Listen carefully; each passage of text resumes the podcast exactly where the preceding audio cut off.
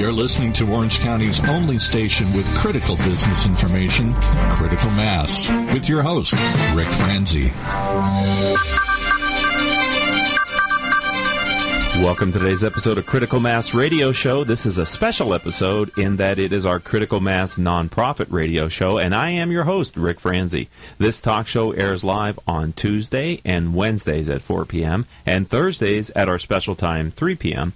All of our programs can be heard exclusively here on Orange County radio station octalkradio.net. If you're listening to our show in the future as a podcast, we do encourage you to consider listening to our show live during our broadcast times here on the radio station.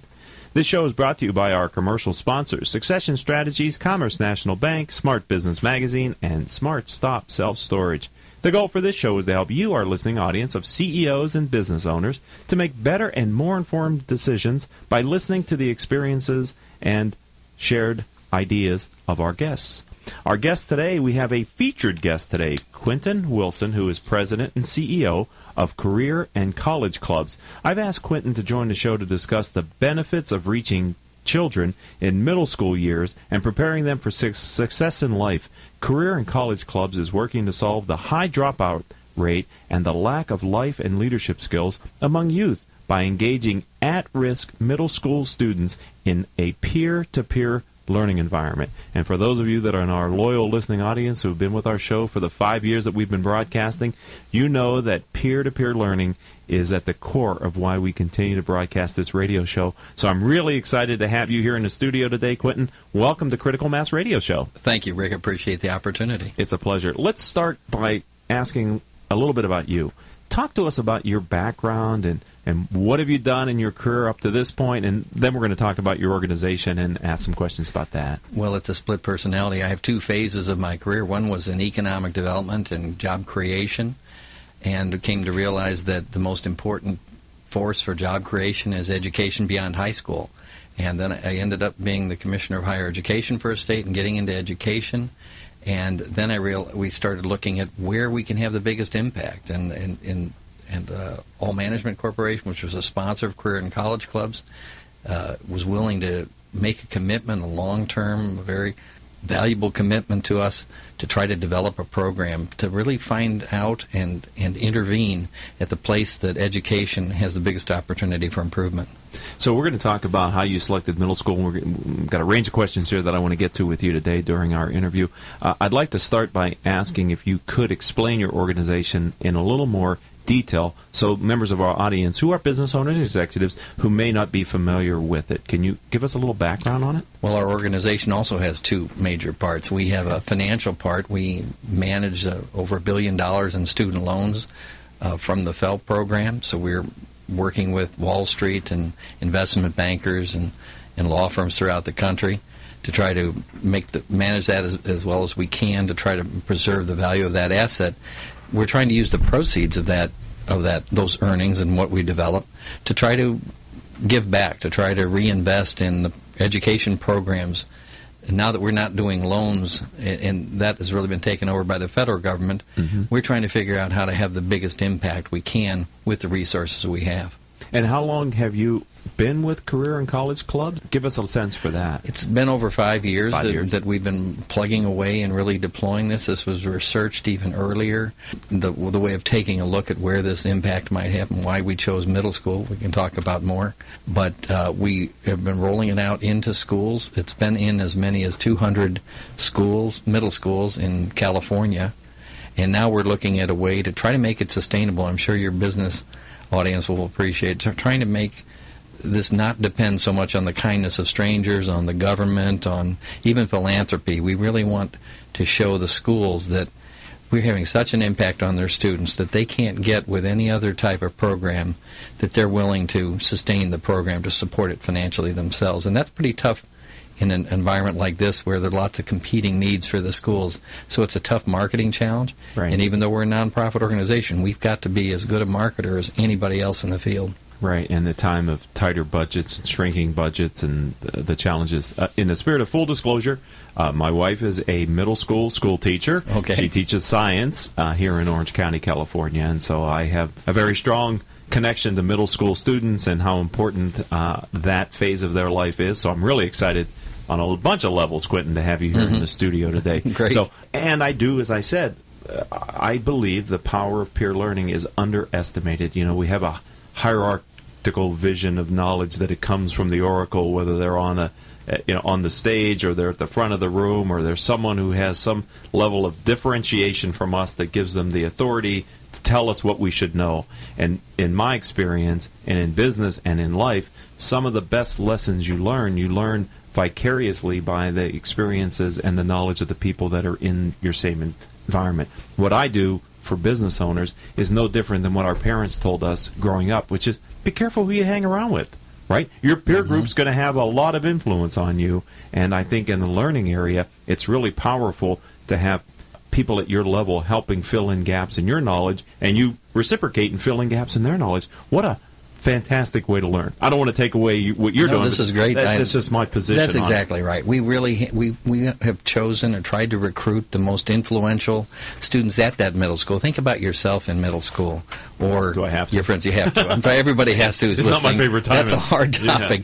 but that's exactly why we chose it. It's not an easy time. It's not. You've had this nice skate of the first six years where you've you know teachers have been really nice and they you know, got to learn. It's kind of low, a little bit lower pressure. Right. Then you have to start preparing for high school and college and career, and, and that transition's tough. Besides dealing with puberty, you're ending up with all kinds of issues on the plate that have to be dealt with, and we can't know what's in the minds of a middle. I, I don't think my parents did. Uh, really know what was in the minds of me as a middle school student, and I think that's the the tough one. Plus, these there's research to back up your philosophy and peer-to-peer learning there's good research that even though a lot of programs say, and they're right, that the parents play a key role, the peers play a strangely overwhelming effect Right. Uh, or and role on on other students. And so we've we select and train the the influentials, not necessarily the best students, but the influential kids, to take that message to the rest of the rest of their colleagues, classmates in school.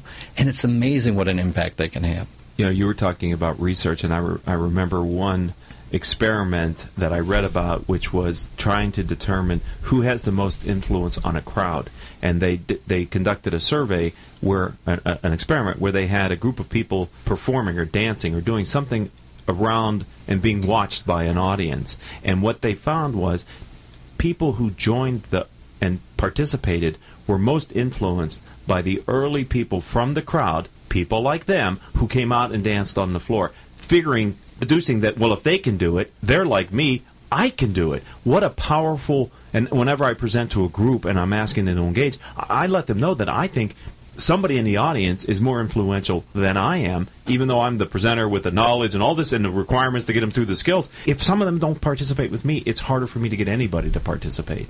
That's a that's an excellent point. We really didn't think it through even that much, but that's exactly the impact we've seen, and and the research we've conducted, the evaluation after the program has been up and running, totally confirms that impact. It's amazing.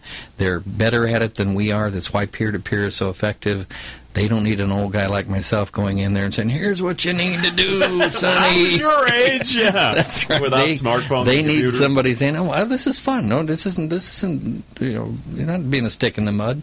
Right. And really encourage them to participate in that kind of activity at that age, as opposed to all the other choices they have that aren't as helpful to them in the future. Right. Uh, I go to Amazon.com to buy a book, and I read the reviews. I like to read the professional reviews, the editor reviews, but I'm more swayed by the reader reviews. If I believe they're people like me who've read the book, and and I look for the not only the ones that are bound that love it, but the ones that have criticisms because I think in those criticisms I figure out if that's important to me or not. If someone didn't like something, and I look at that and go, well, that's not. Ve- I don't care about that. Well, then it actually makes me think the book, or the article, whatever, is more appropriate for me. So it, it doesn't always have to be a glowing response. It needs to be balanced. Then it's credible, and you can make an informed decision that way. And I, and, I, and so I'm just very excited here. I'm kind of taking away a lot of your airtime, but I'm, I'm just great. saying- I'm just kicking I- back, I- enjoying the water. no, I'm sorry, but I, but I, but I get what you're saying, and I, and Sure. I, I, I um, I'm glad to see that there's an organization like yours here in Southern California that's attempting to make that power available to middle school students. Because when I look at middle school, I think it is the most awkward time for many kids to trans, as you said, to go from being a little kid to a high schooler, those are tough years. Well, I'm excited that you're saying that. And really, one of the toughest things we have to face in trying to replicate this program to other schools is a lot of the excitement happens at the student level the student interaction, and even the what we call the coach, the that one leader among the staff or the faculty at the school who's guiding the program. They're really not teaching it; they're guiding it. We we train the mentors, and we knew that would affect them. We knew it would help them.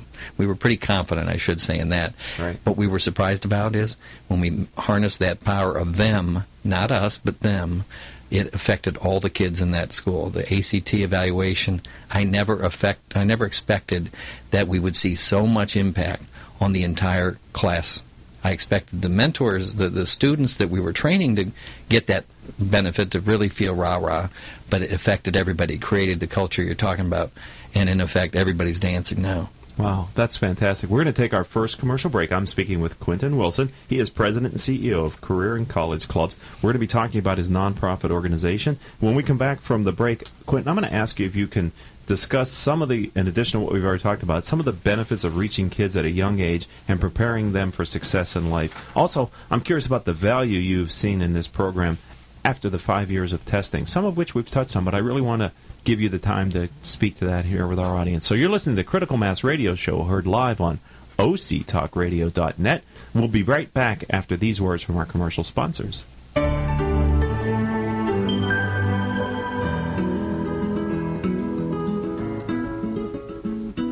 Can we talk about your family business? You know, that thing you put your whole life's blood, sweat, and tears into? Well, what happens when you retire? or try and pass that business on to your children. At Succession Strategies, we can help you find the answers. We'll guide you through the unsettling process of protecting your family legacy and successfully passing your business on to the next generation, safely and securely, ensuring that it'll both survive and thrive for generations to come. So ask yourself just one question. Can I really afford to wait? take the first step.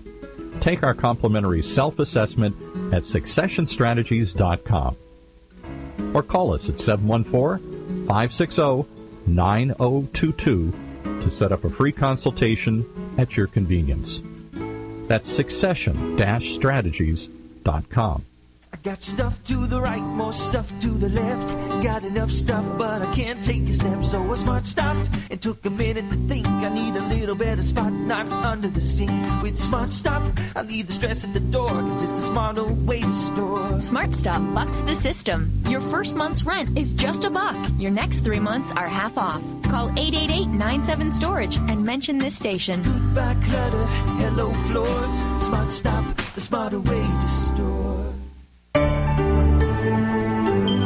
Welcome back to this edition of Critical Mass Radio Show, broadcasting live from the state of the art studios of OCTalkRadio.net in the TechSpace facility in beautiful Costa Mesa, California.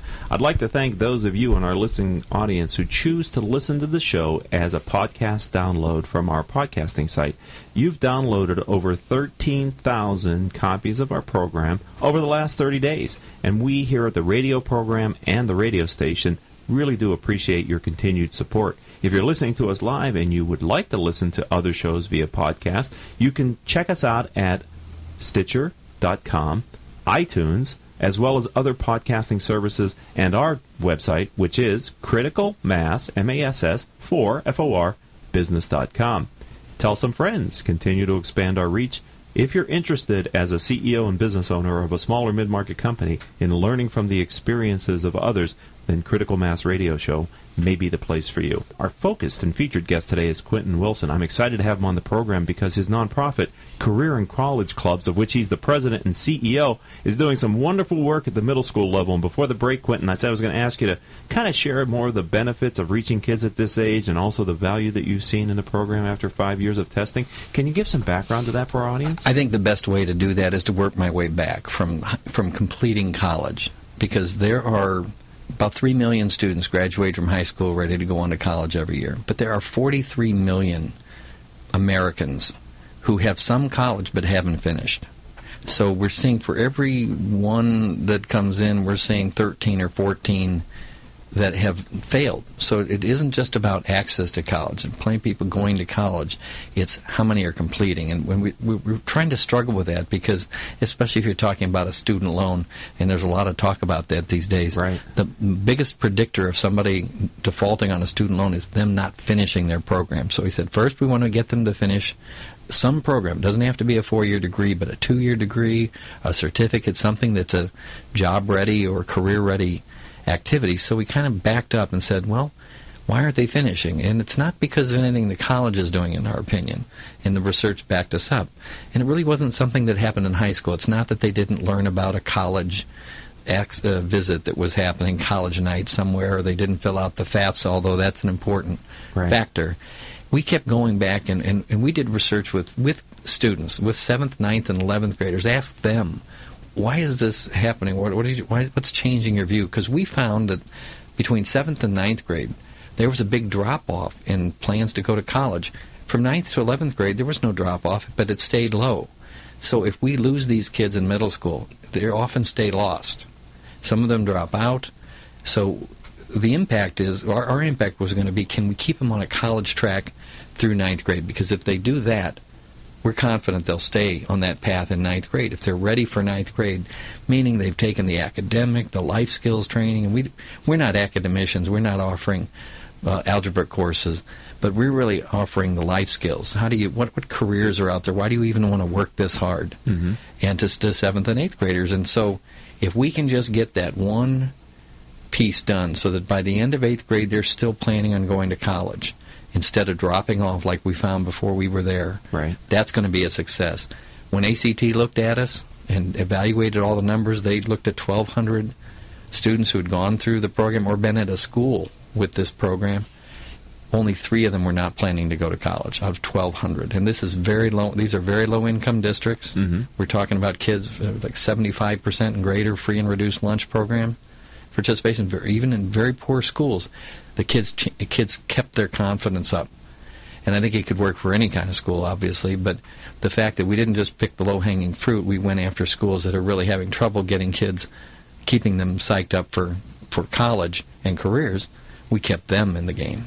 I, I didn't think about it this way, and you're helping to enlighten me, and I appreciate that. And hopefully, maybe the others in the audience already knew this, or maybe the connections are firing for them as well. But from what you're saying, it seems like it's those middle school years where kids make the children make the decision if they are college material or not, if they're if they have the ability to take the classes that will set them up for the college courses, or if they're going to default to something else. So I kind of thought about that as in, in the high school area, but I, I can see how it's earlier than that. It really is. Well, it is because by taking your college course preparation uh, curriculum, you really it really starts in ninth grade. So if they're not ready by the end of eighth grade, not understanding why they could do it, that they are capable of doing it, that it isn't beyond their capabilities, they're just not going to do it. And and I think this probably even understates the actual drop off that occurs in middle school. There are a lot of educators who probably have a lot more expertise to look at their individual situation and tell me whether their class is facing that. But it's we haven't found an audience that doesn't benefit from that. Uh, well-off school districts, low-income school districts, charter schools, even community-based organizations. Don't miss that middle school piece, or you're going to be working really hard to make up for that that failure. And is it your organization's position that college is required? Or how do you feel about students who choose a life course and say, well, you know, college isn't. I know you said two-year degree, so you're kind of a wide definition of college, but but what's your view on that? Well, even go beyond two-year degrees, because there are certificate programs that are eight or nine months that can get somebody prepared for a well-paying job. I mean, it may be a fifty thousand or sixty thousand to start job in, in heating, ventilation, Right, auto trades. mechanics, a trade.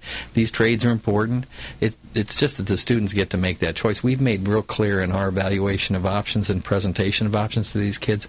We're not trying to brainwash them that they've got to go to four-year complete a four-year degree and then get a graduate degree. They've got to figure out what's appropriate for them eh, based on what their career interests are, their capabilities and aptitudes, and the grit they have for pursuing it. So it doesn't mean that, but it does mean something beyond high school. At least at this point, high schools are not enough in the in the in the job market of the future to make sure you can support yourself and a family in the ways that they would like to support themselves. And we look at things in middle school about, okay, here's a car. Do you know what a car payment is? You know, so we're, we're looking at payments and just really how much you have to make to live the lifestyle you want. So that by ninth grade, they're not just thinking, I don't want to work that hard. They're thinking, if I don't work that hard, I'm going to be, you know, living in a yurt. You know, I'm not going to be able to have a, a house or an, a, a nice apartment, or you know, I'm going to have a harder time of it. So there's a motivation factor too. Right. It's you're going to put the effort in in life to earn a living. You're either going to put it in in advance of needing to earn the living, in my opinion, in which case you get sort of an accelerator in your earnings potential. Other words, college, advanced degrees, uh, trade schools, you know, whatever. Or you're going to be working very hard throughout your career because you're going to have to work even harder because your hourly rate is less. And so to have that career, you're going to be putting a lot of energy into that. Not only finding those jobs because those jobs are not as plentiful if you're looking for a certain income level or above. Now we talk to kids, and, and it's not only seventh grade that they're not hearing about careers, or ninth grade they're not hearing about career, careers. They're not hearing about careers in eleventh grade. They're not even hearing about them often in college. There's there's no aim. There's no long term. There's no plan there. And I think that's really something not just our program, but all of us in education have to make sure that we provide at some point in the program. And I think that's great that you're focused on that because I think part of, you know, I don't have any scientific research behind this, but I have experience, which is it's strange how people choose the career that they want to go into and who influences them. Many times it's a teacher. My son's in law school right now, and I think the reason why he's in law school is that i at some level in high school, he had an English teacher who basically said, with as much as you talk, you should be a lawyer. And I don't think he ever changed his mind after that. I think it's something as simple as that. So you never know where the inspiration for living out your potential can come from. But I, I'm a big believer that if it comes from exposure to a variety of different ideas and you get to choose and other people that you can be comfortable with and be yourself with your peers and sharing that knowledge you can make an informed decision. A lot of kids aren't even exposed to there are so many cool jobs out there now mm-hmm. aren't there? Whether they're technology based or just general based in life. Well, I'm going to give, make you painfully have to think about middle school again, but for all the listeners too, think about yourself in middle school and what happened in middle school for better or worse. Everybody, you don't have to depend on our research and on our experience here. Just imagine if you had had an opportunity like this, like this program. If you didn't, or even if you were happy with your career, you know, you, it might have you might have learned something else you didn't know about different kinds of careers, different kinds of colleges. A lot of people kind of uh, just f- go with the flow and they end up even if they're successful it's kind of an accident i'll have to say i didn't really plan on going to the college i went to but they sent me a a, a letter after I took one of the tests and said, "Hey, you're exactly the kind of student we want." And I thought, "Hey, they like They me. they me." really, really like me." Right. So, and and that can make a difference. You know, I mm-hmm. the college I went to, I went to because the college I wanted to go to didn't accept me, so I had to find somebody else. And so, literally, it was after I got denied from Penn State, where I wanted to go because I grew up in Pennsylvania. I ended up choosing the second school and applying and getting accepted. I mean, I got really lucky. I could have spent you know a year recovering from the fact that I didn't get into the school that I actually believed I would have. You know, it seems to me that Quentin and I am talking with Quentin Wilson, who is the president and CEO of Career and College Clubs, that middle school may be the time that children go from being wanting to be firemen, policemen, and astronauts to something that is more tangible and maybe more realistic. Not that you can't be, many people do become, but I think as a younger in elementary school, you're going to be president or whatever, and then you start to really and maybe it's refined through your friends, parents, and what they do, or bringing it into the classroom in a structured way. So let's talk about how your program works at the middle school. And uh, can you give us begin to give us an idea for what type of experiences does your organization, Career and College Clubs, provide for middle school students? well, for an example, and, and I really would argue they provide it themselves because they even plan these things. But uh, an you. example in seventh grade and in eighth grade, their programs. In seventh grade, the students decide what institution of higher education they'd like to visit, and plan the visit. Arrange the visit, call the school. Now they're under the, a little bit of adult supervision with the with the coach, just like a coach of any activity. They're kind of guiding them, but they arrange the visit, and so they go visit a, an institution of higher education nearby, and that's a big, momentous activity that's pretty low cost.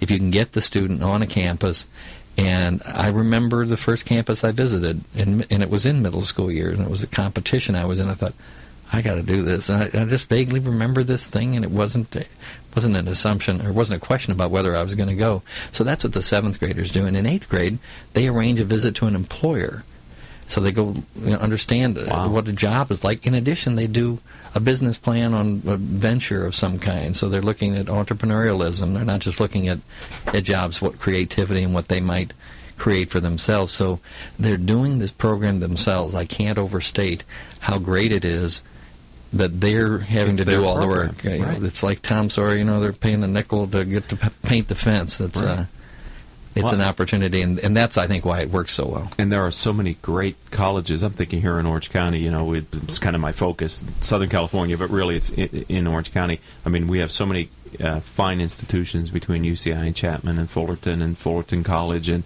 and go on. I mean, there's there's an abundance of, of field trips that they could organize as well as fantastically interesting employers uh, here in in Orange County as well that students could select to go to. It's that's a great idea. Right in the Orange Coast. I mean, the, the, there are lots of community community colleges, colleges too. Just yeah, really beautiful community colleges. And uh, proprietary schools really. I mean they take a lot of uh, take a lot of shots sometimes from people but they're often taking students that are harder to serve. And so I, right. I would like to you know especially for the ones that work really hard at it I want to give them some recognition too. They're not all uh, what they're made out to be, I think, by some of the sure. critics. Well, you know, uh, our son and our daughter, we had them take the PSATs mm-hmm. as a prep for the SATs. They were at UCI, and so both of our kids got comfortable with in the summer having to go to UCI. Our son actually stayed over uh, one week as a part of the program, so he actually lived on campus while he was of that age. And I still remember our daughter, who's two years younger, when we took our son to the campus to check him into the room, she looked at the dorm room at UCI and she said, this is the dorm room? She said, my room at home is nicer than this. And it's like, yeah, that's, you know, but it's the college experience. But I can see how my son ended up going to UCI. Now he applied to other places. I don't, you know, I don't know if it was his first choice or not his first choice, but I, I think um, being comfortable with the college surroundings and knowing that you can fit in there, community college, vo- take uh, a vocational school, experiencing that early in life, I think sort of gives you a an idea of what the future might be. It takes some of the uncertainty out of those high school years, doesn't it? It does, and these it, it's amazing because once they've gotten the taste of doing things for themselves, I know it's hard to believe at home if you have middle school students at home, but they take charge of things in, in the school setting. I mean, when we, we give them that that uh, room to run. They really run with it, and they tell us what they want differently. There's, you know, this uh, innovation entrepreneurship activity has been an expansion. We'd like to get them more into community service engagement. You know, understanding the whole community that they're that they're they're growing up in. Uh, that's something new they can learn, and, and activities like that that they're going to come up with these ideas and we're going to support them as much as we can. We're going to take our second commercial break here on Critical Mass Radio Show. Our guest today is Quentin Wilson.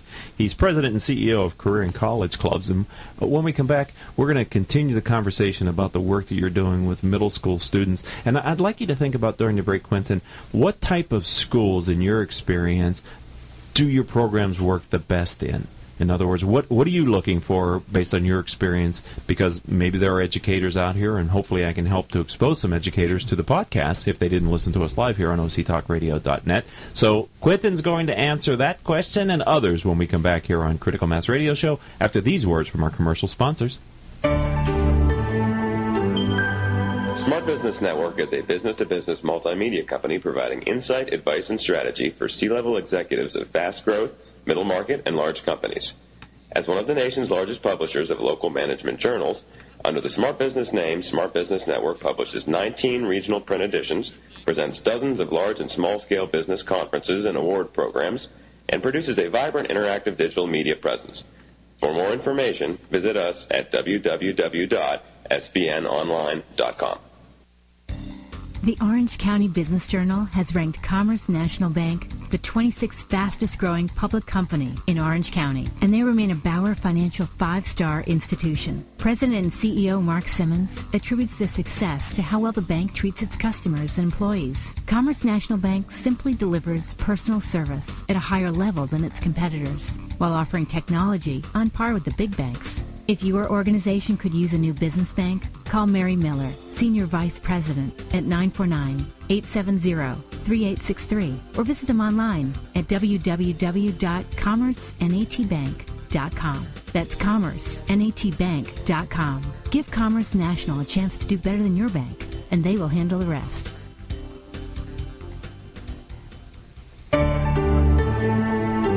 Welcome back to this edition of Critical Mass Radio Show. I am your host, Rick Franzi, and if your company is interested in re- reaching the demographic of business owners and executives, 98% of our audience are business owners and executives, and if your firm would like to reach these top decision makers, then advertising on Critical Mass Radio Show, excuse me, may be the answer. Each month, our sponsors gain valuable exposure through their support of our program. We delivered over 40,000 sponsor impressions in last month. If you'd like to learn more about advertising on Critical Mass Radio Show, then call our advertising department at 949 887 4104. 949 887 4104. All right, returning to our featured guest today, Quentin Wilson, who is president and CEO of Career and College Clubs. Uh, before the break, Quentin, I said uh, I was going to ask you to, from your experience, what type of middle school environment does your pro- program really thrive within? I think it really depends on the on the leadership at the school, the principals, uh, whether it's a, a very low income school or a high performing school, as long as the leadership is open open to new ideas, because this isn't a typical idea. How many programs are there, are there out there that have have the students taking a leadership role in gaining the, the level of performance that the schools are holding themselves accountable for every day? So the school, the, being able to let go being able to you know trust the data and trust their own eyesight that these this is really having an impact takes real leadership by the principals, and also in this environment where there's so many other competing needs for for the cost. This is a very low cost program, but I think in, in, it's really going to require.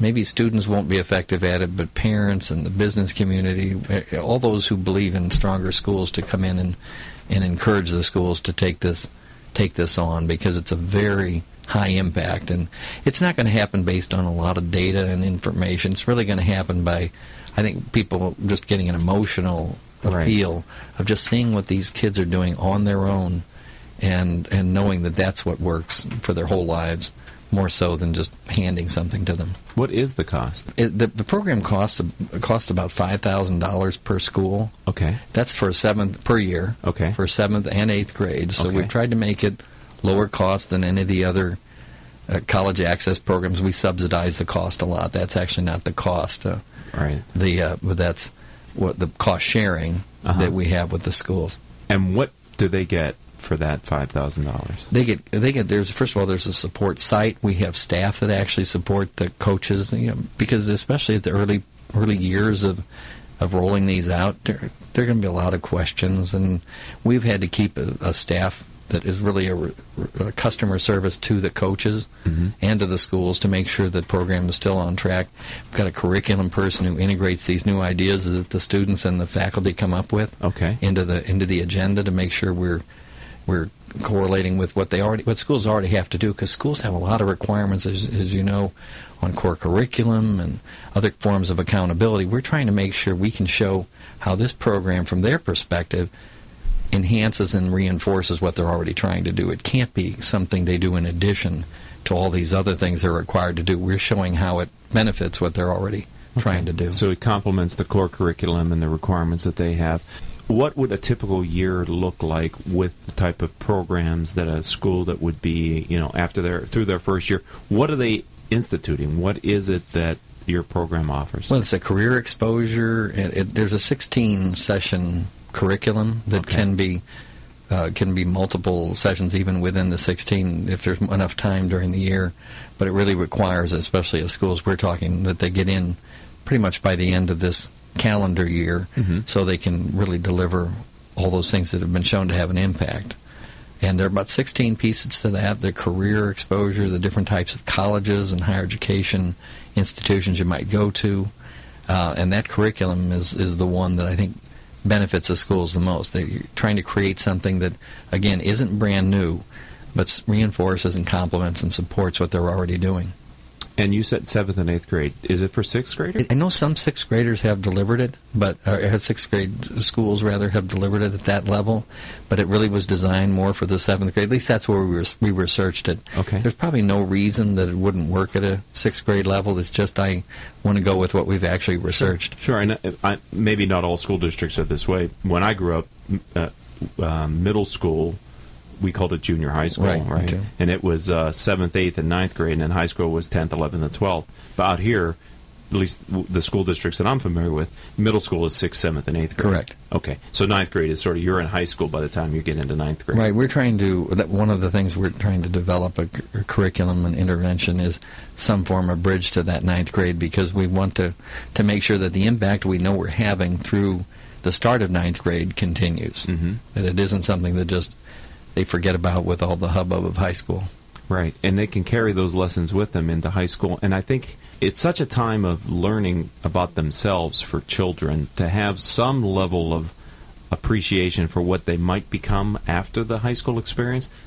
I, I think it's helpful in life, right? If you if you know what the end game is when you go in, it's you know sort of like strategic planning. Start with the end in mind, Right. right? And if you have some level of belief that you know where you're going when you get to school, you may be less influenced by the areas that you wouldn't your parents wouldn't want you to be influenced by anyway you know because there's a lot i saw that with our children there is a lot more to offer in high school as far as activities and sports but there's also a lot more to offer in high school that you don't want your kids involved in right Eh, That's a good point. That there are lots of distractions and, and other things that even an influential kid might get involved in and influence students in his class, his or her class, the wrong way.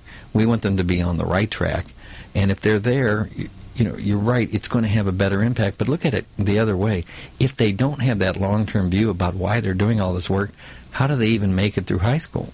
And they Right. might physically be there. They might not drop out but they won't be 100% there, and that's what they really need to be to achieve the future that I think all parents and and the students themselves would want for themselves. so this is a student led program but there is some responsibility on the administration and the faculty right for the program how does that work well, there's a coach. Uh, We we try to uh, recruit a coach who's going to lead this effort, and and the hardest step really because educators are trained to deliver information and education. One of the most challenging steps is training them to facilitate as opposed to educate.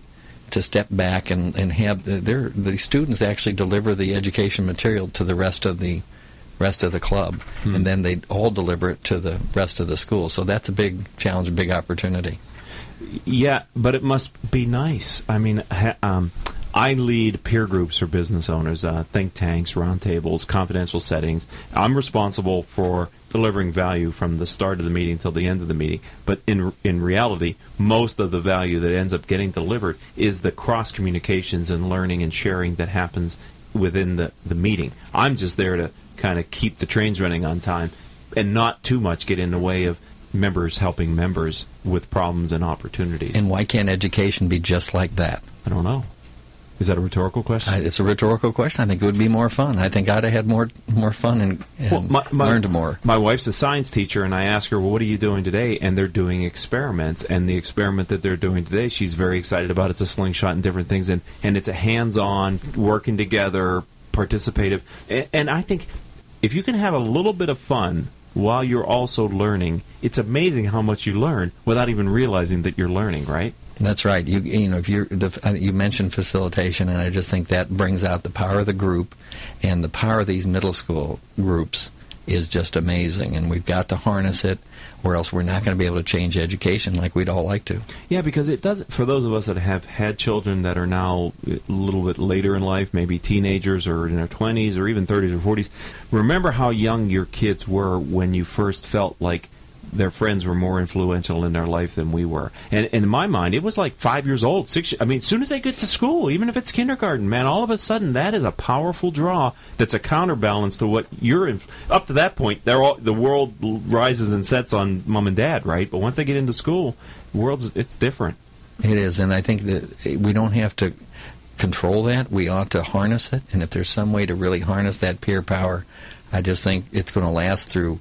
They're certainly not going to have that, and we're not going to have that influence on them when they go to college, when they when they're out in their careers. Although you know sometimes they ask for help, Right. but but I, we're not going to have that influence, and we want them to make the right decisions. We want them to have the ability to do that. So I'm not. I don't want to say this program would cure world hunger, okay. but I do think working together, students working together at the earliest age that we can document the the ability to do that is good. It might make sense to do sixth grade. It might make sense to do earlier. I know that seventh grade is not too late. Right. And I am worried that ninth grade is too late. It sounds like it, and your research backs that up. We're going to take our third and final commercial break here on Critical Mass Radio Show. We're interviewing and talking with Quentin Wilson, who is president and CEO of Career and College Clubs, about his wonderful nonprofit and the work they're doing with peer learning with middle school students. We're going to be back after these brief words from our commercial sponsors, so don't you go anywhere. It takes 12 years to create a graduate. It takes about the same time to create a dropout. And at the end of the day, the difference between a child becoming one or the other could be you. So United Way is asking you to make a pledge. Tutor a child who needs help. Mentor a kid who needs someone on their side. Volunteer to read to children. Because when a child advances, we all advance. Be a reader, tutor or mentor. Give, advocate, volunteer. Live United. Take the pledge now at liveunited.org. Brought to you by United Way and the Ad Council.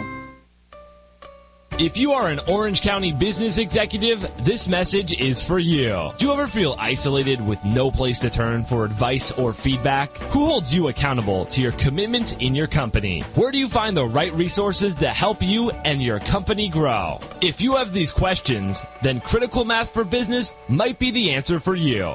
Critical Mass for Business is committed to helping you make better decisions. These are groups of peers running businesses just like you, providing a great sounding board to test ideas and concepts, review plans and goals, and present issues and opportunities for discussion. The result is improved strategy, accountability, people, and execution skills. If you are interested in learning more, go to www.criticalmassforbusiness.com and learn more about our executive peer group.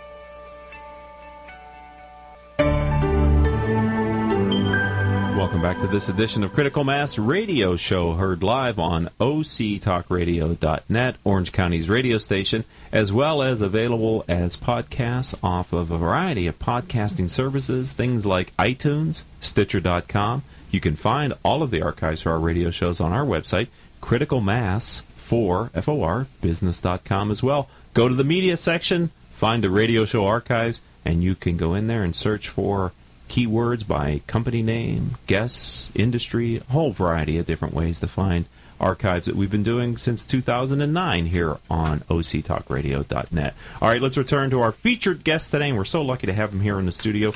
Quentin Wilson, who is president and CEO of Career and College Clubs. We're talking about his nonprofit that is helping middle school students through the power of peer learning, which is a subject that's close and dear to my heart uh, on a, a bunch of different levels. Help me to understand how many students in a given year are involved in your peer learning experiences at the different middle schools that you're working with? When we were developing this program, we got up to about 4,500 in uh, 4,500 students per year as as mentors, and so it's it could be unlimited. I mean, the the fact is there that was only in 200 schools. There are probably 1,200 middle schools in California that need them, and I think we could do a lot a, a lot better than that lot bigger than that. There, there's such a growth opportunity. But uh, over the life of the program, we've had about 15,000 students reached by this by this program and pretty directly reached. We've uh, also had some impact on the rest of the classmates, but uh, it's a little hard to, to measure that, a little harder to measure that impact. There is nothing, I, well, I, I say this from my perspective, and maybe others share it, but as a parent, there's nothing that's more enjoyable than to watch your child get really involved in something that they enjoy, you know, and they're good at, take a leadership role. I mean, everyone wants their children, I think, most people want their children to find their space and to be comfortable in their own skin right? And I think peer learning has a real opportunity because there's somebody out there's groups out there for everybody. And if you can create a group that's a positive, forward-looking, healthy environment and your child is either a leader in it or is a peer of it and getting a lot of value and identification from it, I think that's what happens now I think about it, I think that's a challenge in middle school. They're trying to find their identity, and they're sort of open to suggestion, and some of that suggestion may not be in their best interest. You know, they may identify with the wrong kind of kids or do the wrong things to lash out because they're really not sure who they are yet in middle school. So surrounding them in this kind of environment sounds like a great way to help them. Well, it's hard to say who's responsible for the growth of the children. I mean, there's a lot of finger pointing that goes on between education and parents.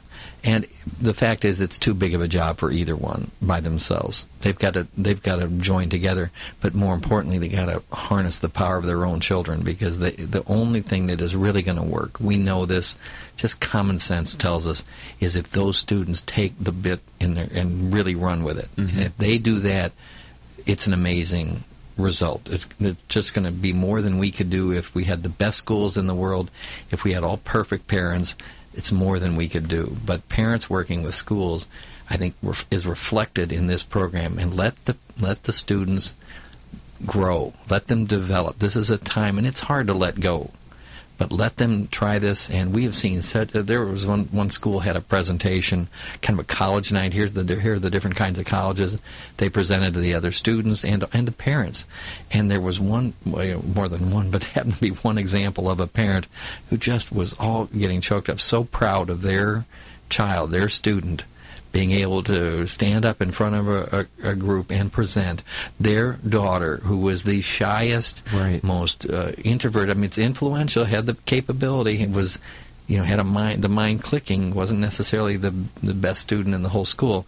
Uh, or the most outgoing, but was a real potential leader. And when that parent saying that, it changed the relationship between the parent and the child. It's not like we're responsible for for that relationship, but I think we can help.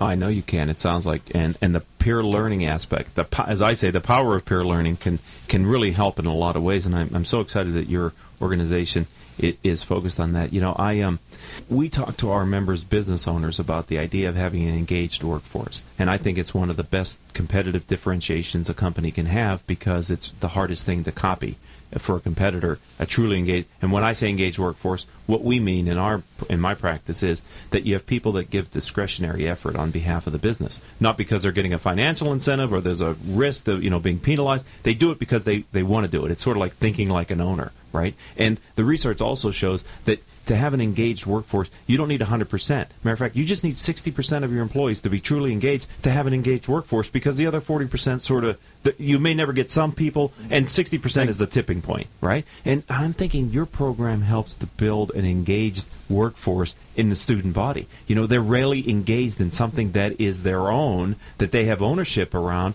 but yet you've also given them the constructs that you know long term it's going to pay dividends for them that they may not even realize in eighth grade or seventh grade that that's going to be the outcome but you guys know through the research and the way you structure the programs. Well i'm hopeful and we're trying to find ways to measure that there are fewer dropouts. There are more kids going to colleges maybe going to colleges that were tougher to get into than they thought they could ever make because they were prepared we, we, may not get the credit for what we've done, but it really doesn't matter if the culture starts to change. I'm pretty sure that the program won't we won't need us after several years because the culture of that school will change, and it'll be hard stopping them. So we have about three minutes left, Quentin, and I wanted to ask you the future of the program. You, you are speaking to business owners and executives. I do the nonprofit show in hopes that sometimes some of the listeners will get connected emotionally or intellectually to the causes of the nonprofit organization that's here talking about their their mission. So, what do you see the future, and what help do you need from the business community? Well, from the business community, from parents, even from students, we need people to encourage the schools to make that investment, make the, to realize that this is something. While it's different and it's new and it's unusual, it's something highly impactful with lots of evidence, and we we don't want we don't want people necessarily to just fund it. Although I'm sure the schools would appreciate it if somebody uh, paid for part of the cost the schools have to come from, come up with. But we really just want the community to understand it and to tell the schools that they back them up in, in undertaking this new activity because I that's one thing we saw. It connects the schools to the communities, partly because of this parental student connection it forges better than any program we've seen. And that wasn't our original plan. We didn't say, I know how we can get parents and communities and students all working together better. It just worked right. out that way. I think we, it's almost like the wildcatter, you know, drilling into drilling uh, holes, and suddenly we you strike oil. I really feel like this is something that's beyond our our ability to take credit for or or be able to cite how it worked is just doing a whole lot for a whole lot of people. Well, I am so excited about your organization because I am convinced to my core the of, about the power of peer learning and what it does for adults in a business setting because I see it every day in the work that I do with business leaders who are many times type A, hard charging leaders at the top who are willing in the right setting to become open and influenced by people who are just like them running different companies. And I, and I see what a positive influence that has on their life. And I can only imagine the good work that your organization has been doing and will continue to do. So thank you. If someone would like to learn more about your organization online how do they do that Quentin? Well the best way is just go to www.careerandcollegeClubs.org uh, you'll be able to find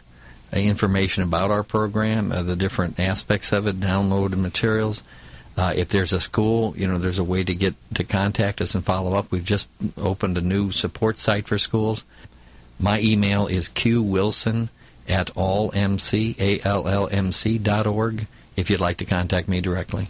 Well, I am so glad that you came to our attention, that you were willing to come down from Los Angeles right? You, Correct. Yeah, right. Make by that, the airport. Thank you very much for making that drive in an Orange County and LA traffic in the afternoon here uh, on a weekday. And uh, you have my commitment that I'm going to take this message back directly into my family with my wife, because she's a teacher, and in our community. And I'm going to be talking about this radio show to my audience so that hopefully they'll listen to it as a podcast.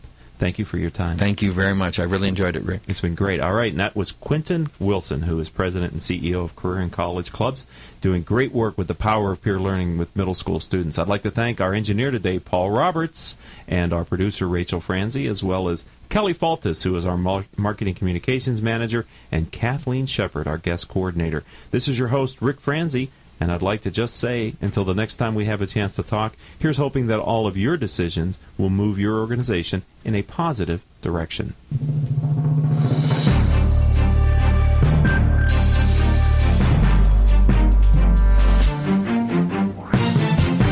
You've been listening to Critical Mass, the nonprofit show, right here in Orange County's only community radio station, OCTalkRadio.net.